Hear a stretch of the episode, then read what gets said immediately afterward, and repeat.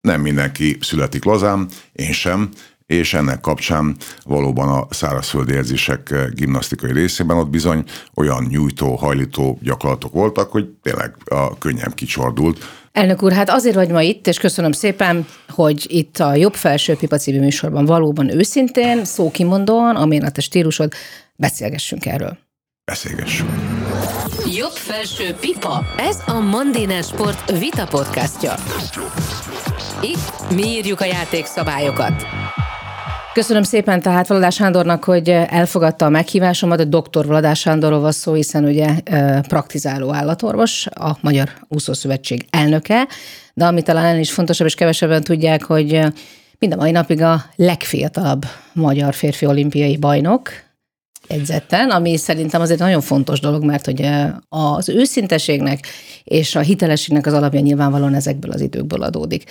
Úgyhogy nagyon köszönöm, hogy vállalkoztál erre a beszélgetésre. A mi ismerettségünk a versenysportból adódik, azért is tartjuk meg a tegeződő stílust, és azért is szeretném, hogy olyan mondjuk így mélységekbe is tudnánk menni, amelyet sportolóként mind a ketten ismertünk, úgyhogy engedd meg, hogy rögtön onnan kezdjem, és aztán felgöngyölítjük ezeket a szálakat, hogy bántottak téged versenyzőkorodban? Voltál bármi nemű fizikai azt bántalmazás? Gondolom, hogy, én azt gondolom, hogy erről lehet őszintén beszélni, és ezt mondtam mindig, hogy legyünk őszinték. Persze mindig egy kérdés, hogy mennyire legyünk diplomatikusak, vagy őszinték. Szerintem ebben a, ebben a, kérdésben, félre. Igen, mert... tegyük félre, próbáljuk meg. Igen, lehet erről beszélni. De ugyanakkor azért azt hadd mondjam el, hogy akár Széchenyiről is, ha most beszélünk, engedjétek meg, hogy én hadd döntsem el, hogy mi az, amit megbocsájtok Szécsi Tamásnak, mi az, amit nem, és leginkább azt, hogy mit akarok elmondani. Egyértelmű. Az teljesen egyértelmű, és soha nem is tagadtam, sőt, számos cikk szólt arról korábban, hogy Szécsi Tamás alatt bizony volt verbális és testi bántalmazást, ez nem kérdés.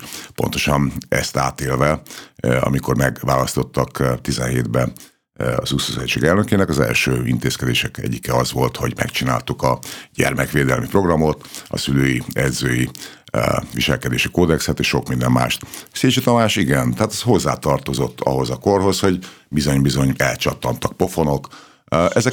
Sőt, és, és engedj meg egy picit, azért szeretném ebben mélyre mennénk, mert muszáj, hogy egy kicsit érzékeltessük azt, hogy hogyan születik egy élsportoló, mert szerintem azon edzők védelmében is, akik egyébként ezt esetleg másképp csinálják, és most természetesen nem idézőjelbe téve a Szécsi módszereket, de azt látni kell, és te maga nyilatkoztat, tőled idézek, Szécsi azt mondta, hogy ki kell törni a vállamat, mert merev, illetve meg kell erősíteni a lábamat, hogy a Dunai szárnyas hajó módjára szinte szálljak a vizen. Hát ez így volt, nincs ebbe semmi titok. Igen, mi Én az, hogy ki kell törni a vállamat? Hát Segíts a... ezt értelmeznünk úgy, hogy az ember ne ránduljon össze, és ne azt érez, hogy úristen, hát én nem engedem a gyerekemet úszni ott Egy úszónak az alapkészsége az, hogy, hogy legyen laza. Nem mindenki születik lazán, én sem, és ennek kapcsán valóban a szárazföldi érzések gimnasztikai részében ott bizony olyan nyújtó, hajlító gyakorlatok voltak, hogy tényleg a könnyem kicsordult. Tehát a feszítés határait meghaladva meg a természetes nyújtottak. szögek határait meghaladva. Igen, és ezek, ezek rendkívül fájdalmas dolgok, dolgok voltak, de azt kell mondjam, hogy két-három év alatt valóban akár lábfejem, vállam, csípőm, teljesen megváltozott, és alkalmassá vált arra, hogy, hogy tényleg úszó lehessek. Szerintem ezek, Ez ezek normális mint, dolgok. Olyasmi, mint amikor egy tornásznőre, úgyhogy az egyik lába mondjuk a spárgában fenn van egy széken, mondjuk ráül az edzőnő, hogy még jobban 180 Igen, fokon túlhajoljon ezek, a spárga? ezek megtörténtek, hogy ne, rá, rá is térdelt adott esetben a, a lapockám közé is úgy volt nyújtva, hajlítva a válizület. Ez hozzátartozott, ez, ezek teljesen normális dolgok voltak, mindenkivel ezt csinálták, és soha nem gondoltuk azt, hogy ez természetellenes, vagy De bármiféle bántalmazást Azt okozna, akarom kérdezni, elő. hogy ezt, ezt most akkor emeljük át a ma úszó képzésébe. Tehát az, hogy egy úszónak malaza legyen a válla, a csípője, hogy a mellúszásban azt, a, azt az ívet egy mellúszó lábával meg tudja meríteni, amit kell ahhoz, ezeket az eszközöket el lehet engedni, vagy ezek lesznek, mert másképp nem lazul ki az izület? Hát igen, ez egy nehéz kérdés, és nehéz erre jó választ adni. Kétségkívül, hogy az utóbbi időkben történtek, felszínre jött ügyek kapcsán az edzők is egyre bátortalanabbak, és azt látom például a JB jövő bajnokai foglalkozás keretében, hogy bizony az edzők nem mernek úgy hozzányúlni a gyerekekhez, azokat a gyakorlatokat nem merik, tudják elvégezni. Jellemzően versenyző társaikat kérik meg, hogy csinálják ezeket a gyakorlatokat meg, vagy pedig ha hozzányúlnak, akkor is úgy nyúlnak hozzá, hogy abból aztán semmilyen ügy ne keveredhessen. De ezek, ezek, nagyon, ezek nagyon negatív, nagyon negatív dolgok egyébként, hogy idáig eljutottunk, hogy egy edző nem nyúlhat hozzá egy tornászhoz. A Magyar Zolival beszélgettem, most már ott tartunk egy Nemzetközi Torna Szövetség kapcsán, hogy 5 másodpercnél hosszabban egy férfi tornaedző nem nézhet egy, egy lányra, el kell venni a tekintetet. Szóval ezek ilyen döbbenetes dolgok, rossz irányba megy az egész világ, és hát nem tudom, mi lesz a folytatás, mert ha így megyünk, akkor bizony a versenysport kárára is. Amit, igen, az érdekes, hogy mondasz meg mondjuk például egy korlátgyakorlat 30-40-50 másodperc, mondjuk egy talajgyakorlat másfél perc hosszú, egy gerenda másfél perc hosszú, tehát hát akkor az edző 5 másod, közben öt másodperc kapja el a tekintet. Kitöri a nyakát, akkor majd ki lesz a, ki lesz a hibás. Tehát, hogy... Na, szóval egy kicsit térjünk vissza arra, mert szerintem egy nagyon fontos mondatot mondtál azzal, hogy engedtessék meg, hogy én döntsem el, hogy mondjuk egy edzői, vagy múltbéli, vagy egy versenyzői időszaknak a sérelmeiből én mit tekintek sérelemnek, mi az, amit elmondok, mi az, amit nem mondok el. És ugye nagyon sokféle fajta mondjuk egy anekdóta kering ugye a híres Szécsi féle edzésnapló kívül ugye a módszereknek az ilyen-olyan finomságáról, keménységéről, az úszó köpenyben, vagy fürdőköpenyben való úszástól elkezdve, egészen addig, amikor ugye készültetek a Moszkvai olimpiára, és, és valóban, ha véletlen nem jelentél meg az edzésen, akkor ugye először a csengőt nyomta órá, órákig Szécsi Tamás, utána, Igen. ha kellett, jött Ezek a pofon, ezeket tőled idézem, tehát nem én találom ki. Igen. Miközben az is tény, és ezt szakmabéliek is megerősítik, hogy ha ez a találkozás esetleg nem jön létre Szécsi Tamás és Vladás Sándor között, akkor, akkor lehet, hogy nem lesz belőled olimpiai bajnok. És kérdés az, hogy, hogy jó volt ez az út így, tehát így kellett-e, vagy lett volna-e más alternatíva? Azt gondolom, hogy a Szécsi Tamás nincs, akkor nincs magyar úszósport, akkor nem vagyunk most itt, akkor nincs Hosszú Katinka, nincs Dalni Tamás, nincs Cselaci, és nincsenek ügyek sem, meg sikerek sem. Szécsi Tamás meghatározója a magyar sportnak, úszósportnak. Lehet mondani, hogy annak egy magja, ebből a magból aztán kinőtt egy fa, voltak hajtások, sarhajtások is, vadhajtások, sarhajtások is, vadhajtások is voltak. Mi, mik lennének ezek, hogyha azt mondjuk, az, hogy az akkor a baj, most Zsuzsa, hogy, az, a, az a baj, Zsuzsa, hogy hogy a, a, a közvélemény és te és a sajtó is általában az ilyen negatív e, dolgokra van kiegyezve. Nem, Tehát, hogy... nem, most pont azért vagyunk itt, és azért szeretném hmm. láttatni, és azért örülök, hogy például kitértél arra, hogy milyen irányban megy ez a dolog, mert, mert alapvetően fogja megrengetni szerintem a sportvilágot, ha, hogyha még további csavarok jönnek, hiszen valóban az a funkció fog bizonyos szempontból kárt szenvedni, amit egy edző-tanítvány viszonyban muszáj valamilyen szinten feltartani, hiszen akkor nincs jelentősége, nincs értelme a sportszakembernek embernek ott állni a medence partján, a szőnyeg mellett, és még sorolhatnám. Tehát én nagyon örülök neki, hogy itt vagy azért, mert egy olyan hiteles szakembertől halljuk ezeknek a dolgoknak a kitisztázását, ami egyfelől az elfogadhatatlan dolgoknak a tisztába tétele, és ezzel azt gondolom, hogy élen jár a Magyar Úszó Szövetség, és ez egy példás dolog. A másik pedig az, amire rá kell mutatni, hogy mi az a határ, amit egyébként a tisztességesen dolgozó edzők védelmében viszont meg kellene húznunk, mert, mert valóban előbb-utóbb az lesz a kérdés, hogy lesz-e élsport, hogyha, hogyha az alapvető értékeket és, és, és módszertani megoldásokat is megkérdőjelezzük, miközben természetesen kell a módszertanon fejlődni, hiszen az ember is fejlődik, hiszen a, a jogi környezet is fejlődik, és oly sok minden.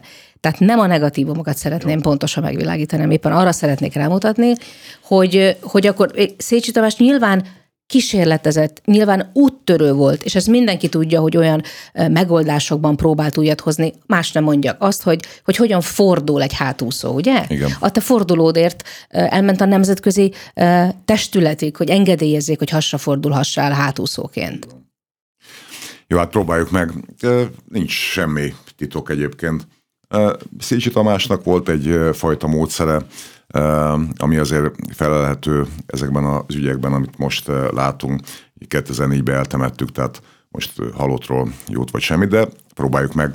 Szécsi Tamás egy különleges ember volt, szakmaiságán túlmenően például abban, hogy, hogy milyen tökére tudta vinni azt a fajta rendszert, hogy hogyan tudtunk belekerülni ebbe a spirálba, a bántalmazás, a dicséret, a magasztalás, a elhitetés, például el tudta hitetni teljesen egyértelműen velem, hogy olimpiai bajnok tudok lenni.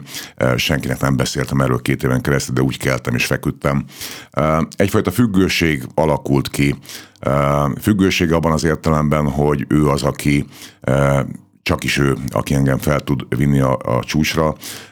Volt egyfajta elszigetelődés, hogy akik nem ezt az utat járták, más versenyzők, azok azért el lettek távolítva a sportból, és aztán később persze láttuk azt is, vagy láttam azt is, hogy az elmarasztalás, az elégedetlenség keltett bennem egyfajta lelkifurdalást, volt egy komplexus, kisebb rendőrségérzés. Tehát voltak nyilván bennem sebek. Itt a testi bántalmazásról nem beszélünk, mert az, hogy elcsattant egy-egy pofon, az egy, az egy töredéke volt annak a negatívnak, ha már erről beszélünk. Azért fontos, hogy ezt, itt ezt megtegyük. Egyébként én Hargitai Andrással is beszéltem, családi okokból mi ismerjük egymás szintén gyerekkorunk óta, és ugye ő egy korszakkal korábbi, az első hivatalos világbajnok a magyar úszósportnak egy nagyszerű úszóról beszélünk, és még beszélhetnénk másokról is, bár azt is ismer, és természetesen a generációt. Tehát, hogy itt ő azt mondta, hogy ez atyai pofon volt. Az a típusú, amit így hívnánk, és általában az emberi viselkedési problémák után jött, tehát nem mint kényszerítő eszköz esett meg edzés közben. Neked mi volt a tapasztalatod? Nekem az, hogy igazából indokolatlanul soha nem ütött meg. Tehát az, hogy fenekes kaptunk Juliska nénivel, vagy adott esetben egy-egy pofon. A Juliska néni a... Az egy ilyen, a, a kerti széknek a, egy ilyen pálcája, botja, nevezzük akárminek, és kaptunk, kaptam 25 segges, nem ritkán. Eléggé fájdalmas volt egyébként. Ötödik után már potyogtak a könnyeim. De és akkor utána hogy, hogy mentél vissza? Talán megérdemeltem, és a Szécsi abban tényleg jó volt, hogy amikor így elpüfölt néha bennünket, de ez 70-es évekről beszélünk, azért a, akkor már más volt a környezet. Tehát amikor, a, amikor már nyakleves, kapott a, nyakleves kapott a, a, a diák a tanártól, akkor nem az volt az első gondolat, hogy hátba szúrja, hogy vagy feljelentse, uh-huh. vagy otthon elmondja, mert ismerte mások, a törvényt, ismerte a társadalmi Mások volt a jogi környezet, tehát ezt se felejtsük el. Abszolút, és azt kell mondjam, hogy, hogy ilyenkor azért mindig az volt, hogy feljut a Szécsi, és akkor egy-két-három órás beszélgetések voltak, és amikor kijöttél az irodájából, akkor azt gondoltad, hogy tulajdonképpen megérdemelted. Tehát volt egyfajta megtisztulás, volt egy, egy bántalmazás, volt egy verés adott esetben, de utána volt egy eh, hegyi beszéd, és amikor kijöttél 14-16 eh, éves gyerekként, akkor azt gondoltad, hogy hát igen. E, és tudod, az, hogy egy versenyző hogyan éli meg a stresszt, vagy akár a bántalmazást, azért az egyetfüggő is hogy mekkora annak az inger küszöbel. Van, aki ezt stresszként éli meg, ami egyébként kell az eredményekhez, van, aki pedig bántalmazásként éli meg. Én ezt soha nem éltem meg bántalmazás, stresszként megéltem, ez, ez kellett. Függ attól, hogy ki mit hoz otthonról, tehát mennyire kiegyensúlyozott az otthoni légkör, Abszolút. hogy mennyire érzi magát biztonságban. Abszolút. Tehát egy, egy mondjuk egy bántalmazó otthoni légkör, vagy egy uram, bocsá, láttunk ilyet, én magam is tapasztaltam ilyet, amikor a szülő úgy jön be, és ő is azt mondja az edzőnek, hogy mindegy, hogy hogy, uram, de csináljon olimpiai bajnokot a gyerekemből. Tehát amikor ugye egy dupla stressz faktor az, amit a gyerek megél, mert van egyszer nyilvánvalóan egy megfelelési kényszer az úszodában, vagy az edzőteremben, ne szűkítsük ezt le az úszósportra, és aztán hazamegy, ahol ez, ez fokozottan ott van. van. Tehát nyilván a, a családi légkör, édesanyám Csepelbe, Csepelművekbe dolgozott könyvvizsgálóként 35-40 évet, fantasztikus életút volt a hűség. Édesapám autóvezető oktató volt, ezért aztán hozott vitt úszodába. De a lényeg az, hogy azért nekem nagyon stabil családi háttér volt, szerető szülők voltak, és nekem az, az egy óriási támogatást nyújtott, hogy ők mindig azt mondták, hogy fiam, viseld el és, és csináld meg, mert ha, ha mindezt megteszed, akkor fel fogsz jutni, és hittem nekik, hogy ezt nekem tűrnöm kell, ha tetszik. A, tudod, a, a, a stressz az nyilván ö, függ attól, hogy, hogy milyen környezetből érkezel. És hát az edzőtől is függ. Tehát a Széchenyi zseniális volt, hogy pontosan tudta, hogy hol vannak a határok. Uh, és, és voltak olyan húszok, természetes pszichológus volt, valószínűleg abszolút, egy, egy magától és értetődő intelligencia. Nagyon sok ember lemorzsolódott, az, az, az teljesen egyértelmű volt. Voltunk 50-en, 100 megmaradtunk belőle 5 10 Ez egy ilyen szelekciós hatás is, ha tetszik. Aki nem bírta, az távozott, más sportágat választott, nem volt kötelező egyébként akkor sem sportolni, aki pedig bírta, az maradt, és az Na azért most ez azért fontos, lett, azért legalábbis. fontos, amit most mondasz, mert és, és természetesen nem szeretnék itt saját példával előrukkolni állandóan, azt, azt meg kell, hogy mondjam, ugye, hogy ez a kor, ez a környezet, a 70-es, 80-as évek, amiről most végül is beszélünk, és hova visszanyúlnak ugye ezek a sérelmek, amik ma felszíre jönnek. Ugye tényleg nem csak azt jelenti, hogy egy más kor volt, és ugye adott esetben a sport, az élsport egy kiugrási lehetőség volt, de azt is jelentette, hogy mi is ebbe a világban nőttünk fel, hogy a balettrúd mellett elcsattanó pofon, az ordítás, a testsúlyjal való állandó mondjuk így, így megszégyenítés, vagy az ehhez tartozó mindennapos kellemetlenségek, hogy dagat vagy kislányom, hogy fogyjál már le, hogyha nem fogysz le, ilyen és ilyen, és ehhez a kapcsolatos büntetések jönnek majd. Ebből tényleg úgy, ahogy arról volt szó, áltott mögöttünk 2, 3, 4, 5, 10, 100 másik versenyző. Tehát aki nem viselte el, az dönthetett úgy, hogy kiszáll, jött helyette más.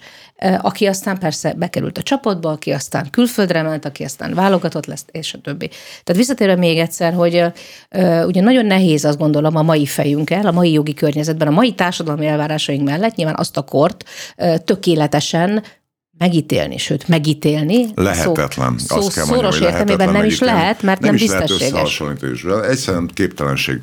Nem lehet összehasonlítani azért teljesen más világ volt. A 80-as évek előtt, akik születtek, azok eh, egy minden túlélő, tetszik, hollywoodi hősök voltak.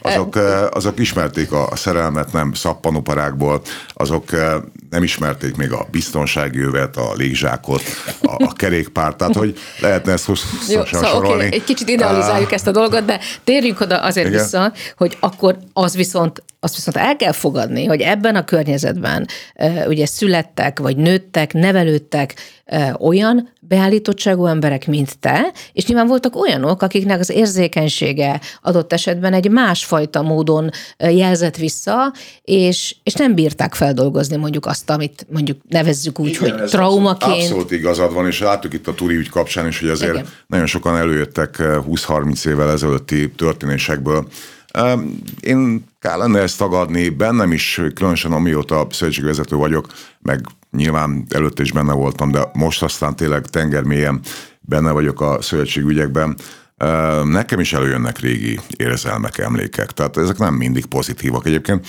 ezeket eltemettem, és meggyőződésem az, hogy a, hogy valaki, amikor előjön ezekkel a 30 év előtti dolgokkal, az szerintem feltételező azt is, hogy a civil életben mennyire volt eredményes. Tehát tudott-e tovább tanulni? Volt egy, egy megfelelő tudása, utána a megfelelő állása, ahol ki tudott teljesülni, mint állatoros például, vagy a többiek, Verasztó doktor, Sós doktor, Hargitai doktor, Rudolf, tehát lehet ezt nagyon-nagyon hosszasan mondani. Tehát, hogy, hogy mi megtaláltuk a civil életbe a, a feladatot, a volt sikerélmény, nem foglalkoztunk a múlttal. Talán nem tudom, hogy lehet ezt mondani, talán, talán akik ebben a magánéletben nem tudták azt elérni, amit élsportolóként, na ott van az, hogy additív egy, egymásra rakódik, és akkor előjönnek. Mert de, egyébként én nem értem, hogy de, miért kell 30 év előtti dolgokkal előjönni. De elképzelhető, hogy azok a sebek, azok olyan mélyre hatottak, hogy gyakorlatilag a személyes boldogulásuknak gátját jelentették?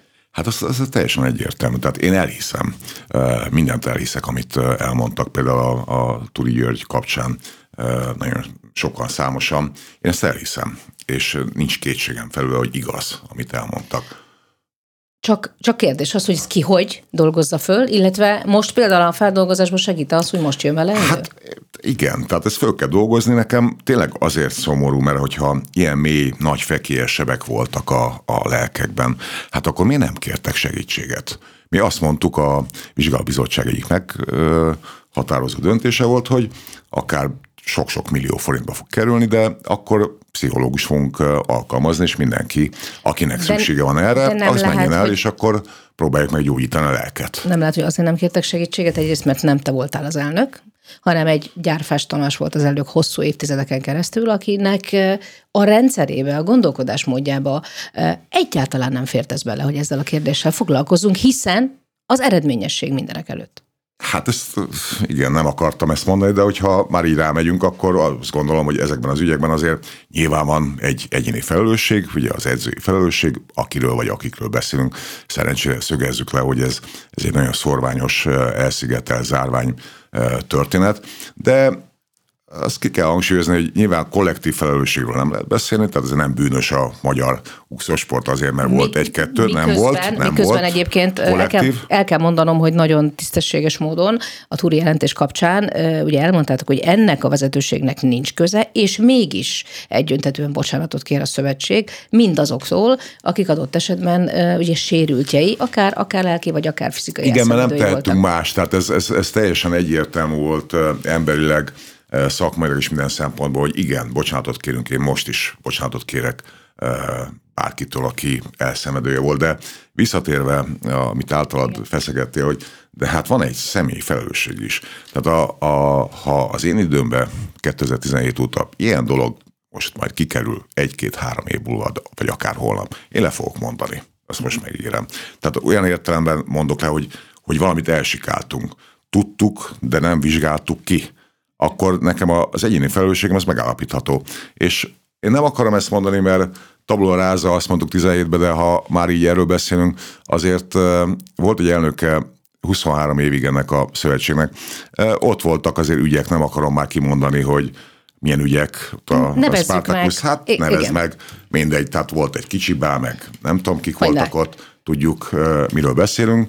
Aztán volt egy Szepesi, Szepesi meg, neki. Meg, könyve is meg, megjelent. Meg egyebek. Igen miért nem, miért nem csinálták meg ezt a gyermekvédelmi szabályzatot? Megcsinálta a Tamás 16 kis Laci botrány kiborult. 2013 óta egyébként a gyermekvédelmi törvény már, már lehetővé tenni. 2004-től Egészen pontosan négytől persze van sporttörvény, csak azt mondom, hogy a büntetőjogi részét illeti, tehát nyilvánvalóan van egy másfajta Na de hát miért nem csináltuk, mert ennél kellett, ahhoz már kis Laci ügy is volt, 16-ban, és akkor valahogy jött egy villanás, hogy akkor csináljunk valami látszat intézkedést. El is kezdték, aztán két hónapig, szeptember 28-án elnökségi tag voltam, szavaztuk meg, és akkor november végén Gyárfás Tamás ugye leszette hosszú Katinka, tetszik, és távozott a magyar úszó, tehát kettő hónapig. Hát miért nem történt 23 évig? Ha lett volna egy jelzőrendszer, Aha. akkor most nem tartanánk itt. Abszolút. Én azt mondtam most, hogy, hogy legyen egy jelzőrendszer, merj szólni és mindenkit erre biztatok. Ma most szóljatok, ne három év múlva, öt év múlva. Hát, hát erre kampányt is indított a fekérsebeket ki kell vágni, vagy meg kell gyógyítani. Ezt mondjuk, mint szakember is tudod nyilvánvalóan, úgyhogy ezt abszolút elhiszük neked. Ugye a, a mer szólni, az egy kampány lett tulajdonképpen az úszószövetségben. Érdekes módon Szilágyi Liliana is felmondta ezt a szöveget, sőt, mi több ott pózolt, a pózt természetesen idézőjelben mondom, tehát ott volt mögötte az a rolláp, amely az mer szólni kampánynak ugye az üzenetét hordozta egy jó pár évvel ezelőtt, de az még nem az a pont volt, amikor ő előjött volna azzal, amivel a közelmúltban előjött, de még mielőtt erre az esetre kitérnénk, és tudom, hogy csak korlátozottan tudunk, és jogi szempontból ezt abszolút megértem. Még egy kicsit térjünk ahhoz a dologhoz vissza, ami ugye a, a Szécsi korszak, illetve a, a, az onnan öröklődő edzésmódszerekben felmerülhet.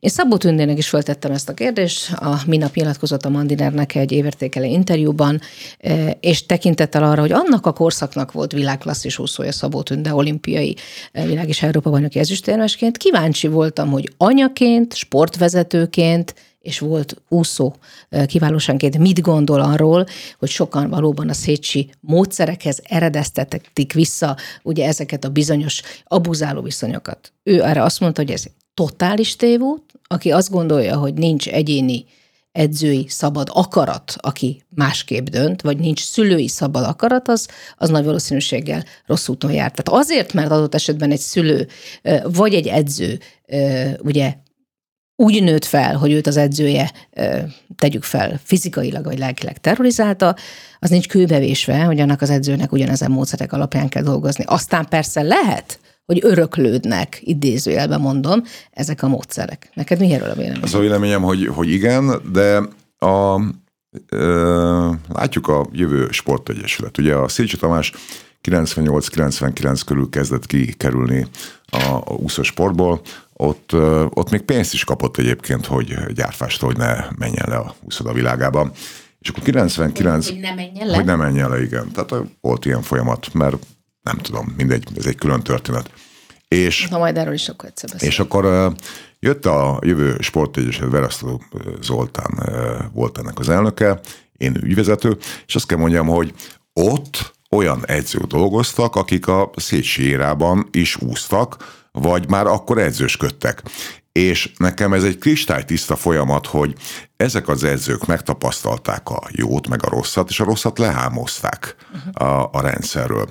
És egy olyan ö, ö, jövő sportegyesület sikerült felépíteni, ahol nem volt semmilyen, imádtak a gyerekek úszni, volt összetartás, egészséges rivalizáció, és Magyarország legeredményesebb úszóegyesülete volt több mint tíz éven keresztül. Hát mindenki onnan jött ki. Mert azt Dávid, Jakabos, mindenki tehát, ott hogy volt akkor, évek, akkor még, ez, még Katinka is úszott Tehát akkor nem lehet azt mondani, ebben, hogy, mert tudták, hogy, hogy mi az, ami rossz. Hogy hibáztatni lehet azokat az edzőket, akik hozták volna ezeket a módszereket, mint sikeres módszerek, idézőjelben. Na jó, de hát ez a, szerintem a pedagógiának a lényege, hogy az edző is felismerje, hogy, hogy mi, mik azok a rossz dolgok, amiket nem lehet elkövetni újra.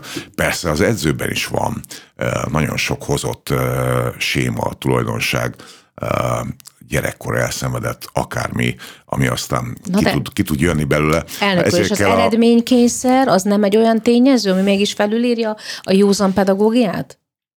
Az eredménykényszer, igen, az, az biztos, hogy közrejátszik ebben az egészben, mert valahogy a, a, a, az eredmények legalizálják a, a bármit. Na, a jót ez is, meg a, a gyárfás féle a tipikus hozzá, hozzáállás. Mert a sajtó is ünnepelte, a média ünnepelte, a, a, a Magyarország ünnepelte ezeket a hősöket, olimpiai bajnokokat, és akkor legalizálta, mert azt gondolta mindenki, hogy jó úton járnak, és fel sem merült. És ahogy mondod, igaz, nem volt, aki sem volt, volna. Igaz, lehetőség sem volt arra, hogy egyáltalán ezzel a dologgal bármilyen szinten foglalkozzanak. Hát igen, ezért vagyunk most itt, és ezért beszélgettünk, mert sajnos ezek előfordultak. A, az edző is azért, vegyük meg az edzőket. Tehát Magyarországon az úszedzők 99,9%-a az rendesen, tisztességesen e, dolgozik, és, e, és tényleg le a kalappal, is köszönjük nekik. A, az edzők, az edzőket meg kell védeni. Én azt mondom, hogy, hogy mindenképpen előbb-utóbb elkerülhetetlen, hogy egy érdekképviseleti rendszer, vagy akár egy kamara felálljon ebben a kérdéskörben. Az, hogy... Szakmai kamara, amely adott esetben minősíthet, ügyvédi kamara, vissza, visszahívhat, kamara. dönthet igen, róla. Igen, igen, igen. Mert én azt gondolom, uh-huh. hogy ezeknek az ügyeknek nem így kell kiderülni. Nem az, hogy kiáll a Cselaci, és akkor elmondja a Nemzeti Sportnak, utána 24 pontú, és így tovább. Egy Én ilyen kaszkádszerű valamit beindít. Hát akkor beszélje meg egyrészt a, az, az edzővel, vagy menjen el a szövetség elnökéhez, bárki is az, mondja el, hogy mi van, legyen egy vizsgálat, nem kell kitenni ezt kirakatba és engedni, hogy, hogy sok komment, sok megfogalmazás, mindenféle megmondó emberek vannak, akik a polarizált társadalmat még szebben tudják polarizálni. És tudod, az nagyon fontos, hogy mint az orvosi hivatásban is, hogyha a korelőzmény nem ismered, ami egyébként annak pontos ismerete egy fél diagnózis, Így van. Akkor, akkor nem lesz jó a, a gyógykezelés sem. Tehát, hogy én azt látom ezekből a kommentekből, bárki is szól hozzá, szakember, félszakember, hogy nem ismerik a hát sportvilágát. Hát de erről beszélünk, Ebbe benne kell élni, itt. És, én... és az ember néha mosolyog, néha sír, és nem tudja hova tenni. Én azért is vállaltam el, hogy próbáljuk meg. Én sem fogok tudni átfogó képet adni erről az egészről, de talán megpróbáltuk. Hát meg relatíve, idézőjelben relatíve nagyon hiteles vagy, hiszen onnan jössz, hiszen végigcsináltad, hiszen eljutottál a csúcsig, és uh, uram, bocsánat, én magam is egy nagyjából 20 évet eltöltöttem azért sportban azért, és uh, ismerem, hogy, hogy hogy működött ennek a belső dinamikája. És visszatérve arra, uh, ugye, hogy, hogy uh, egyrészt megvédjük azokat az edzőket, akik tisztességesen dolgoznak. Arra azért feltétlenül ki kell szerintem még térnünk, hogy ha ezek abban az időben nem voltak olyan, tehát nem volt nyilván a környezetben egy olyan fajta biztonságérzet, hogy nem volt rá szabályozás, nem volt olyan a, a eredménykényszer miatti környezet, nyilván nem volt egy olyan elnök, aki erre törekedett volna, akkor ez, ez végül is ennek a megtisztulási folyamatnak vegyük tudomásul, hogy ennek most természetesen be kell következnie, és lesznek még esetek, lesznek még kieső csontvázak szerinted a szekrényből? Szerintem már több csontváz nem lesz, még, még lehet, hogy itt a Szécsi dolgot kicsit megpiszkálják majd valakik, erre még azért számítok. És tényleg azt mondom, hogy, hogy ha, ha Szécsi ügyet nem kezdik el, 2004-ben meghalt, tehát most már hagyjuk poraiba, tehát nem akarjuk hasra fektetni, mint, mint láttuk azt rendszerváltás követően, tehát azért a, hogy is mondjam, legyen ennek vége, ezeket a mostani helyzeteket vizsgáljuk ki, adjuk meg a lehető legnagyobb igazságot, adjunk egy megfelelő tájékoztatást a közvéleménynek, és próbáljuk meg nyugvó pontra helyezni ezt az egész ügyet. Nyilván ehhez kell a médiának a segítség, és egyébként, hogy... Ez hogy... abszolút éves, nem a kollégák védelmében akarom azt mondani, amikor azt mondod, ugye, hogy, hogy nem itt kell nyilatkozni, meg nem ott kell nyilatkozni. Nyilván, ha van egy, egy felépített rendszer, ha vannak erre megfelelő szakemberek, ha van erre bizottság, ha van erre belső szabályzat, tehát ha van mibe kapaszkodni egy sportolónak, és tudja, hogy a hangja, ha egyszer tényleg kinyitja a száját, hogy te is mondod, nem vészel, vissza visszatérve egy egészen más esetre az Egyesült Államokban, ugye ez a bizonyos szörnyű tornász abúzussal, szexuális abúzussal kapcsolatos éveken át tartó tragédia, ugye az amerikai orvos Larry Nassar kapcsán, ugye ott a, a legfőbb bűn, amit a tornászok a tornaszövetségnek annó fel, hogy úgy mondjam, felróttak, az az volt, hogy hiába próbáltak felszíne problémákat, hiába próbáltak jelezni, hiába volt erre kísérlet. Soha senki meg nem hallgatta őket. Tulajdonképpen ott valóban volt egy kollektív bűnösség abban a tekintetben, hogy elhallgatták az egyébként ismert eseteket. Visszatérve arra, tehát én is sem azt gondolom, hogy feltétlenül a, a sajtó és a sajtóbéli üzengetés ennek a fóruma. Ettől függetlenül egy-egy feltáró beszélgetés, és azt gondolom, és bízom benne, hogy a mai nap is egy pont egy ilyen, ahol, ahol nem a botrány, hanem a, a, a dolgok gyökere és azoknak a megkeresése a fontos, bizonyosan segít. De, de abban nyilván élen kell valakinek járnia, és úgy látom, hogy az úszó szövetség a te vezetéseddel most ezt az utat járja, hogy ki kell jelölni azokat a cölöpöket, le kell verni azokat a, azokat a, hogy is mondjam, tartó szerkezeteket, amibe biztonságosan belekapaszkodhat egy sportoló, és adott esetben egy edző is. Igen, abszolút igaz, amit mondasz. Uh, igen, megvannak a cölöpök, számos egyébként, nem csak, hogy van egy uh, gyermekvédelmi biztosunk, uh, aki állásban van a Magyar Úszószövetségben, egy online e-mail címmel, egy állandóan élő telefonszámmal, ott van egy, egy fegyelmi bizottságunk, egyébként volt az elmúlt négy évben jó pár ügyünk, ezek levonultak, mint a spáhi gyalogezred, mentek ide-oda-amoda, mindenféle ügyek voltak, mindenféle ügyek voltak, és volt, aminek egy része bizonyosságot nyert, volt egy másik része, ami meg kiderült, hogy, hogy egy kitaláció, egy rágalmazása tetszik. Szóval ilyen is volt. Azért Persze, azt, ezt is mutassuk ne, meg, hogy, hogy mert, akkor... mert a végén mindig az van, amikor már úgy elszakadni látszik a fonál, hogy akkor belekapaszkodunk valami szexuális abúzusba. Tehát, hogy azt, az, az sem jó egyébként, hogy amikor már, már, már, már az van, hogy valaki veszít, akkor azt mondja, hogy. Aha. És akkor próbál ezen ez, fordítani. Ez egy gyakori, mondjuk így eszköz? Nem gyakori, de, de előfordul, de mint egy-két eszköz? alkalommal előfordult egyébként az elmúlt öt évben, aztán bizonyságot öt ember vizsgálja ezt a kérdéskört, tehát tényleg szakemberek, Szakértő. kiváló szakemberek. Uh-huh és, és nincs az, hogy, hogy eltusolunk bármit. Most bocsáss meg, hogy itt tartunk. Ez azért fontos, hogy ezt most mondod, mert ugye a turi jelentésből is azért ez kiderült, és szeretném, hogyha ezt, aki nem olvasta, vagy nem hallgatta meg az ezzel kapcsolatos sajtótájékoztatókat, akkor azért az pontosan tudná, hogy ugye ezzel kapcsolatosan az kiderült, hogy nem álltak meg a szexuális zaklatással kapcsolatos vádak a, a turi ügy belvilágán belül, de a, a mentális, illetve ugye a fizikai mondjuk így terror vagy abuzálás az, az elismert, azt elismerte Túri György maga is, és ugye ez volt az, amiért a szövetség, illetve ő maga is De egyébként hát el kell olvasni. Mi, mi azt mondtuk, hogy, hogy tényleg mindent átláthatóan próbálunk megmutatni. Ott van a szövetségnek a honlapján, 27 oldal, bárki elolvashatja. Én azt gondolom, hogy, hogy tiszta vizet öntöttünk a pohárba, amennyire lehet persze egy 10-20 éves ügyet kizsés. Ennek a vizsgálóbizottságnak nem az volt a feladat, nem egy fegyelmi bizottság volt, nem, Sőt, hát nem, nem határozatokat egy, hozott, hanem hát nem is egy hatóság. Tett, nem is hát hatóság. Nem, semmilyen szankciót nem tud abszolút, alkalmazni. Abszolút. És uh, tudod, a, a cölöpökre még egy pillanatra visszakanyarodva, azért itt a Magyar Edzők Társága, a Magyar Úszószövetséggel közleműködve és a Testnevelés Egyetem, az folyamatosan továbbképzéseket tart.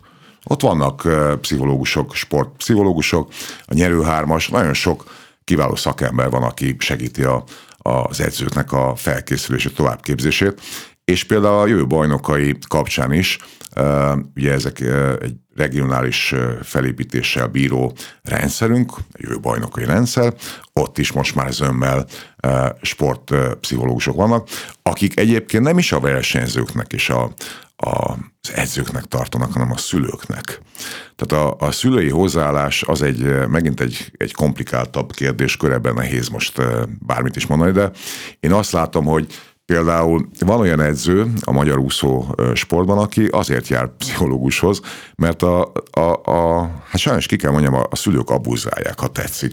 Tehát egy, egy folyamatos teljesítménykényszerbe, számonkérés, Kérem szépen, az egy helytelen dolog, hogy 2019-ben volt nekünk 800 leigazolás, tehát a teljes magyar úszosportban 800 új versenyzőt sikerült leigazolni, és volt 1600 átigazolás. Azért nagyon rossz számok. Hát ez, nagyon ez rossz számok. Nem, nem, tehát nem kétszer annyi volt az átigazolás, dolog. ami nyilván azért volt, mert nem ért el azt a teljesítményt, azt az eredményt, elégedetlen volt az edzővel, vagy a pénz utáni eh, idézebb téve mondom, sóvárgás, vagy a megtévesztés, vagy a csábítás. Tehát hogy azért majd a másik egyesületben több, több jár, pénzt több kap, jut, több, több pénz. figyelmet kap, több felkészülési lehetőséget kap, és akkor ezek a mozgások megindultak, és akkor azt mondtuk, hogy, hogy ez, ez nem jó folyamat, és megcsináltuk a származtatási rendszert, hogy az átadó egyesület kapja a pénznek a jelentős részét egy-két-három éven keresztül, attól függ, hogy mennyit időt Tehát töltött aki el. beletette a munkát hát alaphelyzetben a hát gyerekbe. Most a- elmegy egy Milák Kristóf holnap után a Honvédból, vagy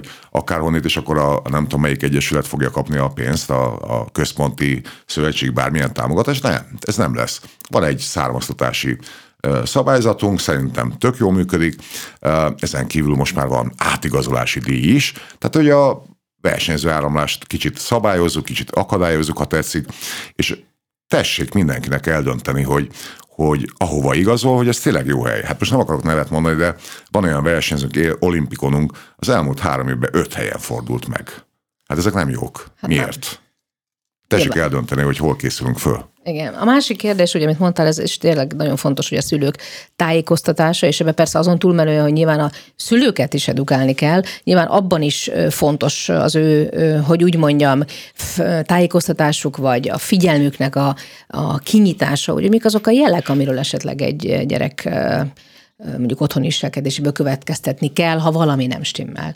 Miközben egyébként visszatérve arra, amit itt ugyanebben a műsorban dr. Lénát Ágota mondott el, hogy az meg egy nagyon fontos út, hogy a jövő edzőgenerációját olyan módon kell kiengedni adott esetben a testnevelési egyetemről és a különféle szakképzésekből, hogy sokkal kifinomultabb eszköztárral bírjanak akár így a pedagógiai módszereikben is, amit a 21. század és a mostani jogi környezet elvár. Vagy ha nem megy, akkor kérjenek segítséget. Én ezt le tudnám egyszerűsíteni egyébként, tehát hogy itt, itt, itt ezt a pszichológiát nem lehet megtanítani.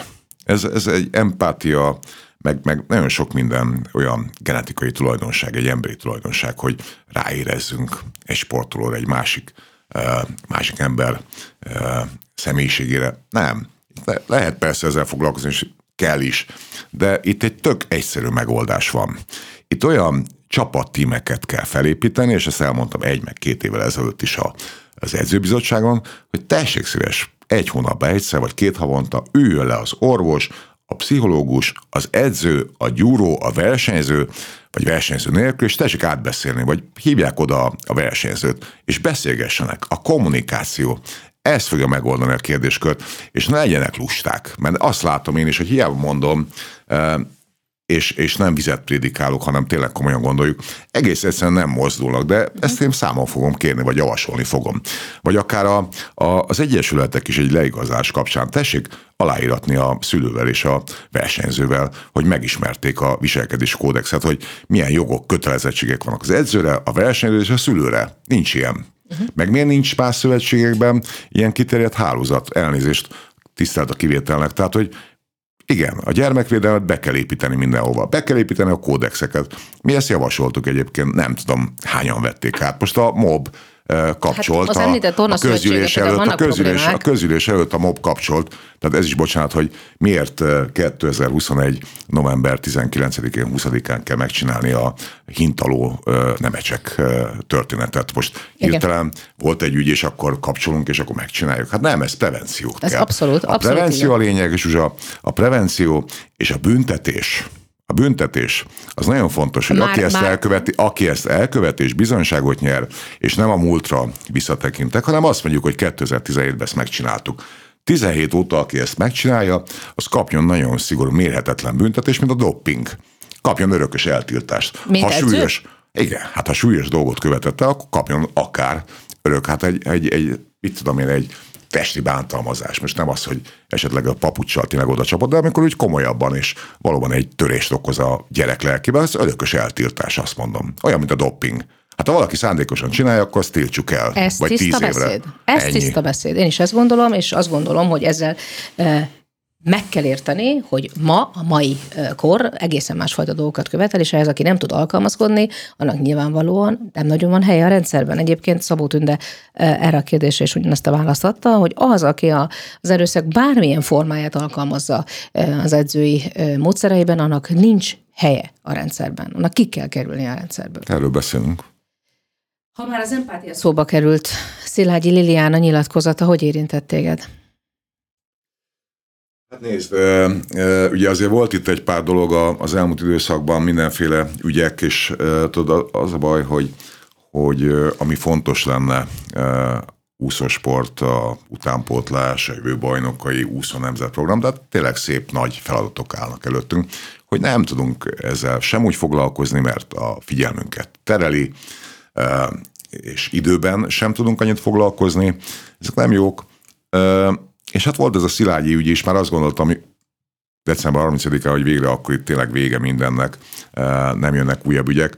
Hát nekem is derült égből villámcsapás volt, aztán aztán szerintem ő érzett egy e, rést a pajzsom, itt Turi ügy meg egyebek kapcsán, és azt gondolta, hogy most kell ezzel kiállni. Egy ilyen e, hátsó megérzésem. Mm, nem tudom, hogy jó ez, de talán azt elmondhatom, hogy elmondhatjuk, hogy ez egy, mégis egy családi belügy, akárhogy is nézzük. Egy hát nagyon súlyos, nagyon nehéz, nagyon szomorú, nagyon mélyre nyúló, ha igaz, amit a Lilu elmond, akkor ez egy nagyon szomorú történet, és nyilván, hogy a társadalom érzékeny, már érzékenyítve lett előtte a különböző ügyek kapcsán. Igen, és hát a családon belüli erőszak kapcsán, kapcsán azt gondolom, hogy nem is kérdés, hogy a társadalomnak reagálni kell, és minden létezőt meg kell tenni annak érdekében, hogy minimalizálja ugye a sérüléseket, és tudom jól, hogy családsegítő helyek nyílnak az országban, ugye egyre több helyen, tehát nyilván vannak erre törekvések, amelyek adott esetben mondjuk a civil oldalról is próbálják mindezt segíteni. Ettől függetlenül, amikor én magam is megnéztem ezt a beszélgetést Détot Krisztánál, akkor egy kicsit úgy éreztem, hogy nagyjából az 50. percnél kezdődött a témának egy olyan része, ami a közvéleményt a sportoldaláról igazából érintheti, mert addig egy családi belső ügyről hallottunk valóban. Egy olyan belvilágról, amelyen egy kicsit én Hadd mondjam el, hogy ha már újságírói szemlélettel, sajtóetikai szemlélettel nézem a dolgot, akkor egy kicsit azt gondolom, hogy ha én családtag is voltam valaha, és ennek korábban jeleit tapasztaltam, hogy valami egy családtagomnál, vagy egy rokonomnál nincs rendben, nem is értem, hogy ezek miért maradhattak a felszín alatt. Na hát ez egy, ez egy érdekes kérdés. Na e, ez amiről nem akarok beszélni. Tehát Nekem vannak nyilván sejtéseim, érzéseim, hogy, hogy, hogy miért történt ez így. Egy biztos, hogy hogy amit lehet, majd a vizsgálóbizottság ki fog vizsgálni. Két kiváló jogásza van ennek, aki egyrészt büntetőügyekben kellően jártas, és fegyelmi ügyekben is, és ott lesz egy sportpszichológus, egy szociológus, meg egy gyermekvédelmi is. Öt legkiválóbb szakember. Tehát ha valakik, akkor majd ők megmondják, fognak adni egy jelentést, én azt gondolom, Amit hogy... vagy elfogad a hogy, úszó szövetség, hát vagy nem. Fogadjuk, Nyilvánvalóan hát nem kérdés, hogy el fogjuk fogadni, mert ennél jobb szakembereket nem találunk. Persze lehet mondani, hogy ezt kellett volna, meg azt kellett volna, de akkor mondjatok jobbat. Azt viszont ezt akarom mondani, én magam is a beszélgetésre készül felhívtam dr. Pap Gábort, jogászt, akit jól ismerek, jogi körökből természetesen, és szerettem volna tőle információkat megtudni, és nyilván az ügy természetére tekintettel azt mondta, hogy értsem meg, hogy egy olyan fázisában van a vizsgálat, amikor nem beszélhet a részletekről, természetesen, ha elkészül ez a jelentés, hogy alapos kivizsgálás után, akkor ez nyilvánosságra fog kerülni, ugyanúgy, mint a túri jelentés, viszont, viszont az, azt mindenképpen fejtsük ki, hogy itt a Magyar Úszó Szövetségnek ez a vizsgálata nyilván nem terjedhet ki a családon belüli belügyekre. Tehát, hogy azt azért azt határozottan szerintem érdemes lenne elmondani, hogy itt most mit vizsgál ez a jelentés, melyik az az összefüggése, amely az úszó szövetséggel bizonyos szempontból mondjuk meccéspontban van? Hát ezt majd a bizottság fogja ülésrendje és általában a jogosítványai mentén meghatározni, hogy milyen megállapításokat tud tenni. Én azt gondolom, hogy a családon belüli történésekkel érintőlegesen foglalkozhat nyilván, de itt az a cél, hogy vajon történt-e hasonló uszodák világában a parton, volt azért ebben a kérdésben egy-két ügy, ami majd talán beépítésre kerül ennek a bizottság jelentésben. Úgyhogy ez nem egy szövetségi ügy, ez nem egy vizsgálóbizottsági ügy, ez sokkal magasabbra kell, hogy mutasson. Itt azt gondolom, hogy olyan vádak lettek megfogalmazva, aminek aminek az eltusolása, amit az előbb beszéltél, na az szerintem bűn lenne. És akkor nézzük meg azt, hogy a Lilu igazat mondott, vagy, vagy állít valamit, ami, ami nem igaz. És akkor, ha igaz, és akkor mondjuk azt, hogy, hogy ártatlan, vagy bűnös vagy nem bizonyítható.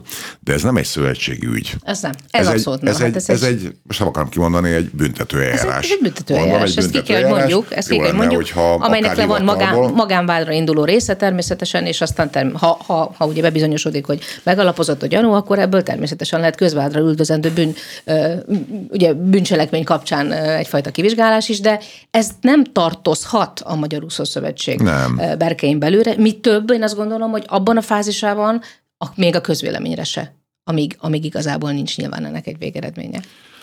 Hát azért mondom, hogy, hogy nagyon nehéz kérdések ezek.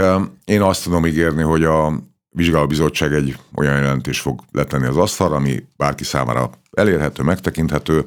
Nyilván majd, amikor kezdődnek a meghallgatások, úgy tudom hétfőtől, akkor majd fog bővülni a meghallgatottak köre, és kerülhetnek elő olyan információk, amikről akár most mi nem tudunk, valószínűleg nem is tudunk, jönnek információk, az információból lesz egy vizsgálat, az megint valamit, valamilyen következménye lesz neki, és, és ezért gondolom azt, hogy na most meg lehet szólalni mindenkinek, aki ebben a, a, az ügyben érintett pro-kontra, eh, ahogy Turi ügyben is volt, aztán hozza meg a döntést, és ezt majd a közvélemény előtt fogjuk tájítani. De én azt, amit Turi kapcsán is ígértem, hogy hogy, hogy igazságos lesz, ad maxra ki fogjuk használni ennek a bizottságnak a, a potenciáját, tudását, kompetenciát, mindent ki fogunk használni, és egy olyan jelentést kell, hogy legyen az asztalra, ami, aminél jobbat nem lehet elkészíteni ebben az ügyben. Én azt gondolom, ez egy nagyon fontos és, és előremutató törekvés, és kiben nem jelenteni, hogy az egész magyar sportélet megtisztulásához ez egy elengedhetetlenül fontos lépés, még akkor is, ha ez fáj az úszósportnak, és még akkor is, hogyha ö, olyan reflektorfénybe került most az utóbbi esztendőkben, amelyet nyilván nem szívesen visel ö, egyetlen sportág sem. Ettől függetlenül ugye elmondtuk már, hogy ez nem úszósport jelenség, és nem magyar jelenség, mert ez globálisan bármerre nézzünk, a tornasportban mindenhol teristele van a világ ilyen jellegű perekkel, ö, akár adott esetben büntető perekkel, ezek zajlanak, van egyfajta ébredése érdekes módon egyébként talán annak a korosztály osztálynak, még visszamerem ezt bizonyos szempontból vezetni, talán a MeToo mozgalomnak a, a indulására is. A kérdés a jelen és a jövő, és akkor most már ott tartunk, hogy ez a megtisztulási folyamat vajon, és akár ez a Lilu ügy, ahogy te is mondtad, vajon tényleg az utolsó ilyen jellegű sebeket is felszíre hozta-e, hiszen ezzel a bizonyos mer szólni kampányjal úgy gondolom, hogy mindenkinek ott lehet az eszköz a kezében, tényleg nem lesz több, több ilyen ügy, ami még ki fog derülni, hiszen ennél nem is szeretnénk közelítőleg se ehhez hasonlatos vagy ennél súlyosabb tényleg, mert vannak híradók, zuhanyiradók, mindenféle hangokat lehet hallani. Én nem hallok hangokat egyébként, hogy, hogy lenne. Nem is nem, nem tudnék mondani még, hogyha a igazságszérumot megkaptam, akkor sem tudnék uh, precízebben fogalmazni, de, uh, de mégis csak azt mondom neked, hogy mi tabulárázát hirdettünk 2017-ben, mi nem akartunk ezekkel az ügyekkel foglalkozni. Én azt meg tudom ígérni, hogy 2017 óta ilyenek nem történhettek. Ebbe teljesen biztos vagyok. És nyilván, hogy ezt az egész kérdéskört azért egyszer le kell zárni. És remélem, hogy, hogy tényleg lesz igazság, nem egy szubjektív, hanem objektív igazság lesz.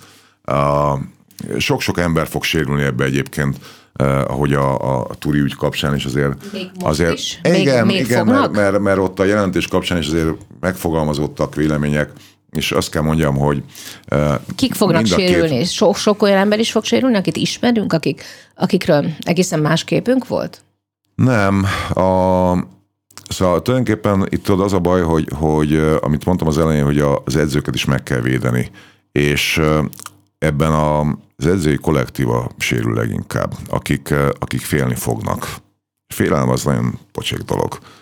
Félnek attól, hogy, hogy, hogy mi fog következni, félnek majd hozzányúlni a gyerekhez, hogy tudják majd motiválni, hogy a hangos szó az most akkor csak egyszerűen stressz, motiváció, vagy verbális bántalmazás, tehát az nagyon sok, sok kérdőjelet föltesz. És, Simogatva és lehet jobban, bajnokot nevelni? Hát ott van Virt Balázs, hát kérem szépen egy csoda, vagy Fehérvári Balázs, hát azért annyi kiváló selmeci, nem tudom, nagyon sok eh, plagányi, millió nevet tudnék mondani. Uh, is ezt mondta, ugye, millió nevet tudnék nem mondani, és ezek is soha. sérülhetnek, tudod? Félni fognak dolgozni. Uh-huh. És, és ezenek a, a, a szerintem a, az egyik eh, nagyon negatív következménye. Én azt szeretném, hogyha ez az egész ügy véget ér, hogy álljanak ki a jelen bajnokai, nem csak felnőtt olimpiai érmesek, pontszerzők, világbajnokok, álljanak ki, de álljanak ki az utánpótlás korú versenyzők egy, egy bárki, neveket nem mondok, és mondják el, hogy mit gondolok az edzőről, hogy széles körben ezt mondtam, hogy álljatok ki, és mondjátok el, mint ahogy kiállt mondjuk az Magyar Edzők napján, kiállt az Áron, meg a többiek, és elmondták, hogy köszönjük az edzőnek, mert nélküle nem jutottunk volna föl. Hát mondják Sőt, el a mi... Van is erre egy kampány a Magyar Edzők Társaságának az e- egyébként minden évben, ugye a Magyar Edzők napján valóban, van. amikor ugye kifejezetten Abszolút. megköszönik az eddig közösen és a magyar úszósportnak a social médiája az majd fog ezzel foglalkozni, és majd fogja látni a közvélemény. Mondják el, hogy mit gondolnak. Meg, tehát lehet, lehet azt mondod, az eddig bekövetkezett kárt valamilyen szinten legalább enyhíteni biztos, biztos. a jövőre nézve? Itt nincsenek nagy károk, tehát a kár én, tehát ez, ez nyilván a úszósport, de azért tegyük hozzá, hogy a, a magyar úszás a, az elmúlt 126 év olimpiai történetében a negyedik legeredményesebb nemzet. A negyedik helyen vagyunk a polcon, a magyar úszósport. És ezért vagyunk szem előtt, és ezért foglalkoznak velünk az ilyen negatív ügyek kapcsán, és azért ezek a, a, az árnyak nem szabad, hogy mint egy esernyő beterítsék a magyar úszósportot. Ezek elszigetel dolgok, és én nagyon remélem, hogy, hogy nem az van, mint 17-ben, amikor átvettük a, a Magyar Úszószövetséget, a sport a irányítást, hogy, hogy megint egy ilyen balhés történet, hanem, hanem hogy legyen akkor rend, vizsgáljuk ki, mondjuk el, tabula ráza, akkor 2017-2022, tabula ráza, és mondják el a sportolók, és a, az edzőink pedig merjenek dolgozni. Én ezt kívánom erre az évre. Hát ennél azt gondolom, hogy nem is találhatnánk jobb konklúziót egy ilyen nehéz és csavaros és valóban mélyütésekkel teli időszak után, akkor már csak egy olyan kérdésem van, hogy ki lesz a Magyar Olimpiai Bizottság új elnöke? Hát ezt majd a közgyűlés eldönti. Nyilván. Természetesen, nem is azért kérdeztem, mert meg akarnánk kerülni nyilván a demokratikus választási folyamatokat.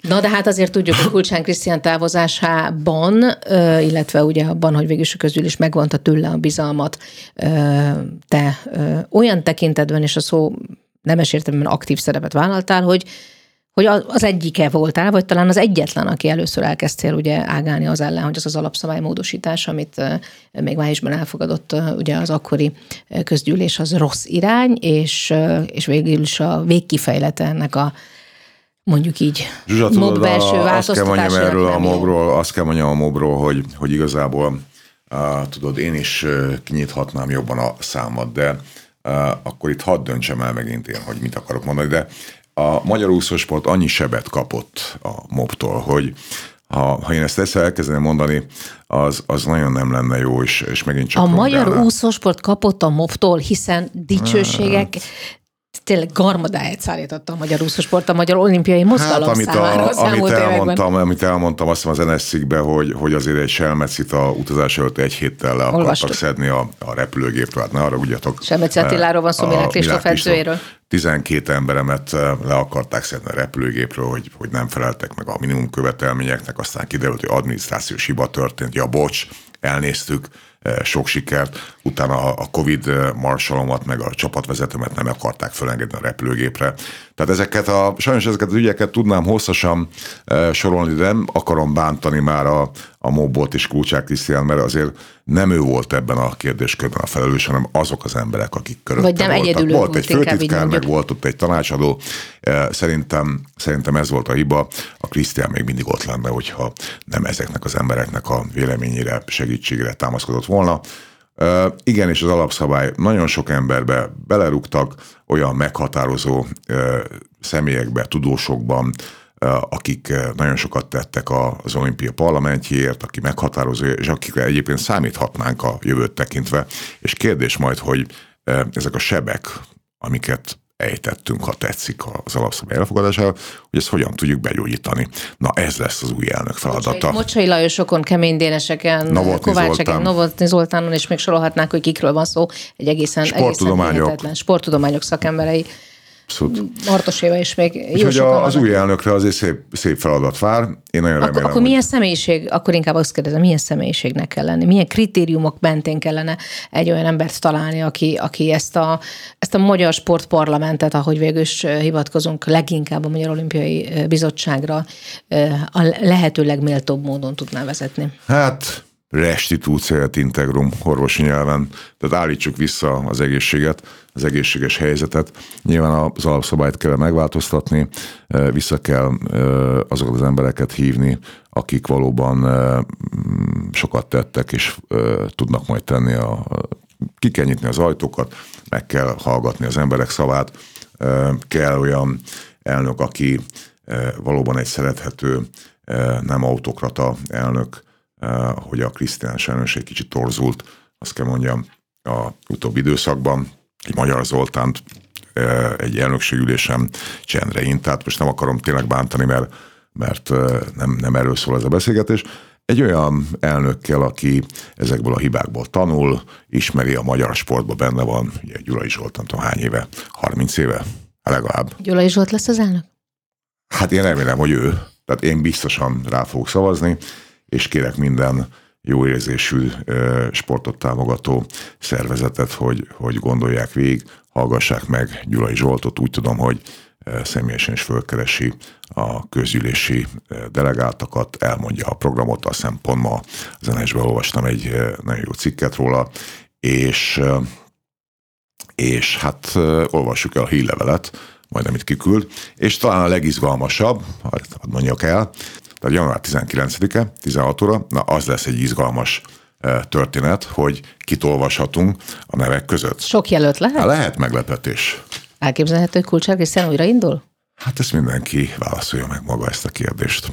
Jó, hát akkor minden esetre erre a dátumra figyelünk, a jelölti névsor sokat elárul majd arról, hogy vajon mégis milyen utat vehet a Magyar Olimpiai Bizottság a jövőben. Elnök úr, köszönöm szépen, Ö, nagyon bízom benne, hogy olyan vetületét ennek a nagyon-nagyon régóta tartó sokféle zárványal, ahogy te is mondod, tarkított, szövevényes, fájó ügynek, most én így egy kalapot mondtam, pedig hát itt több ügyről beszélünk, de nyilvánvalóan a jelenségről gondolok. Alapvetően sikerült olyan perspektívába helyeznünk egy kicsikét, ami talán sokak számára érthetőbb, és egy kicsit a jelent és a jövőt és az abban rejlő megoldásokat is felvet, felvethette valamilyen formában. Én nagyon szépen köszönöm neked a beszélgetést, mert én nagyon féltem ettől az egésztől, de most így egy óra után azt mondom, hogy tényleg talán, uh, talán jó volt, és uh, tudtunk olyan kérdéseket megvitatni, vagy talán megválaszolni, ami érthető és elfogadható. Úgyhogy uh, Hát azt kívánom magunknak, hogy ezt a kérdéskört ne folytassuk, de a beszélgetés az, az jó volt, örömtelés, és jó volt veletek Köszönöm. lenni. Hát csendesedjenek el a hullámok a vízben, és most már csak, csak az úszók csapásai vigyék előre ezt. Legyen Köszönöm így. szépen. Köszönöm szépen.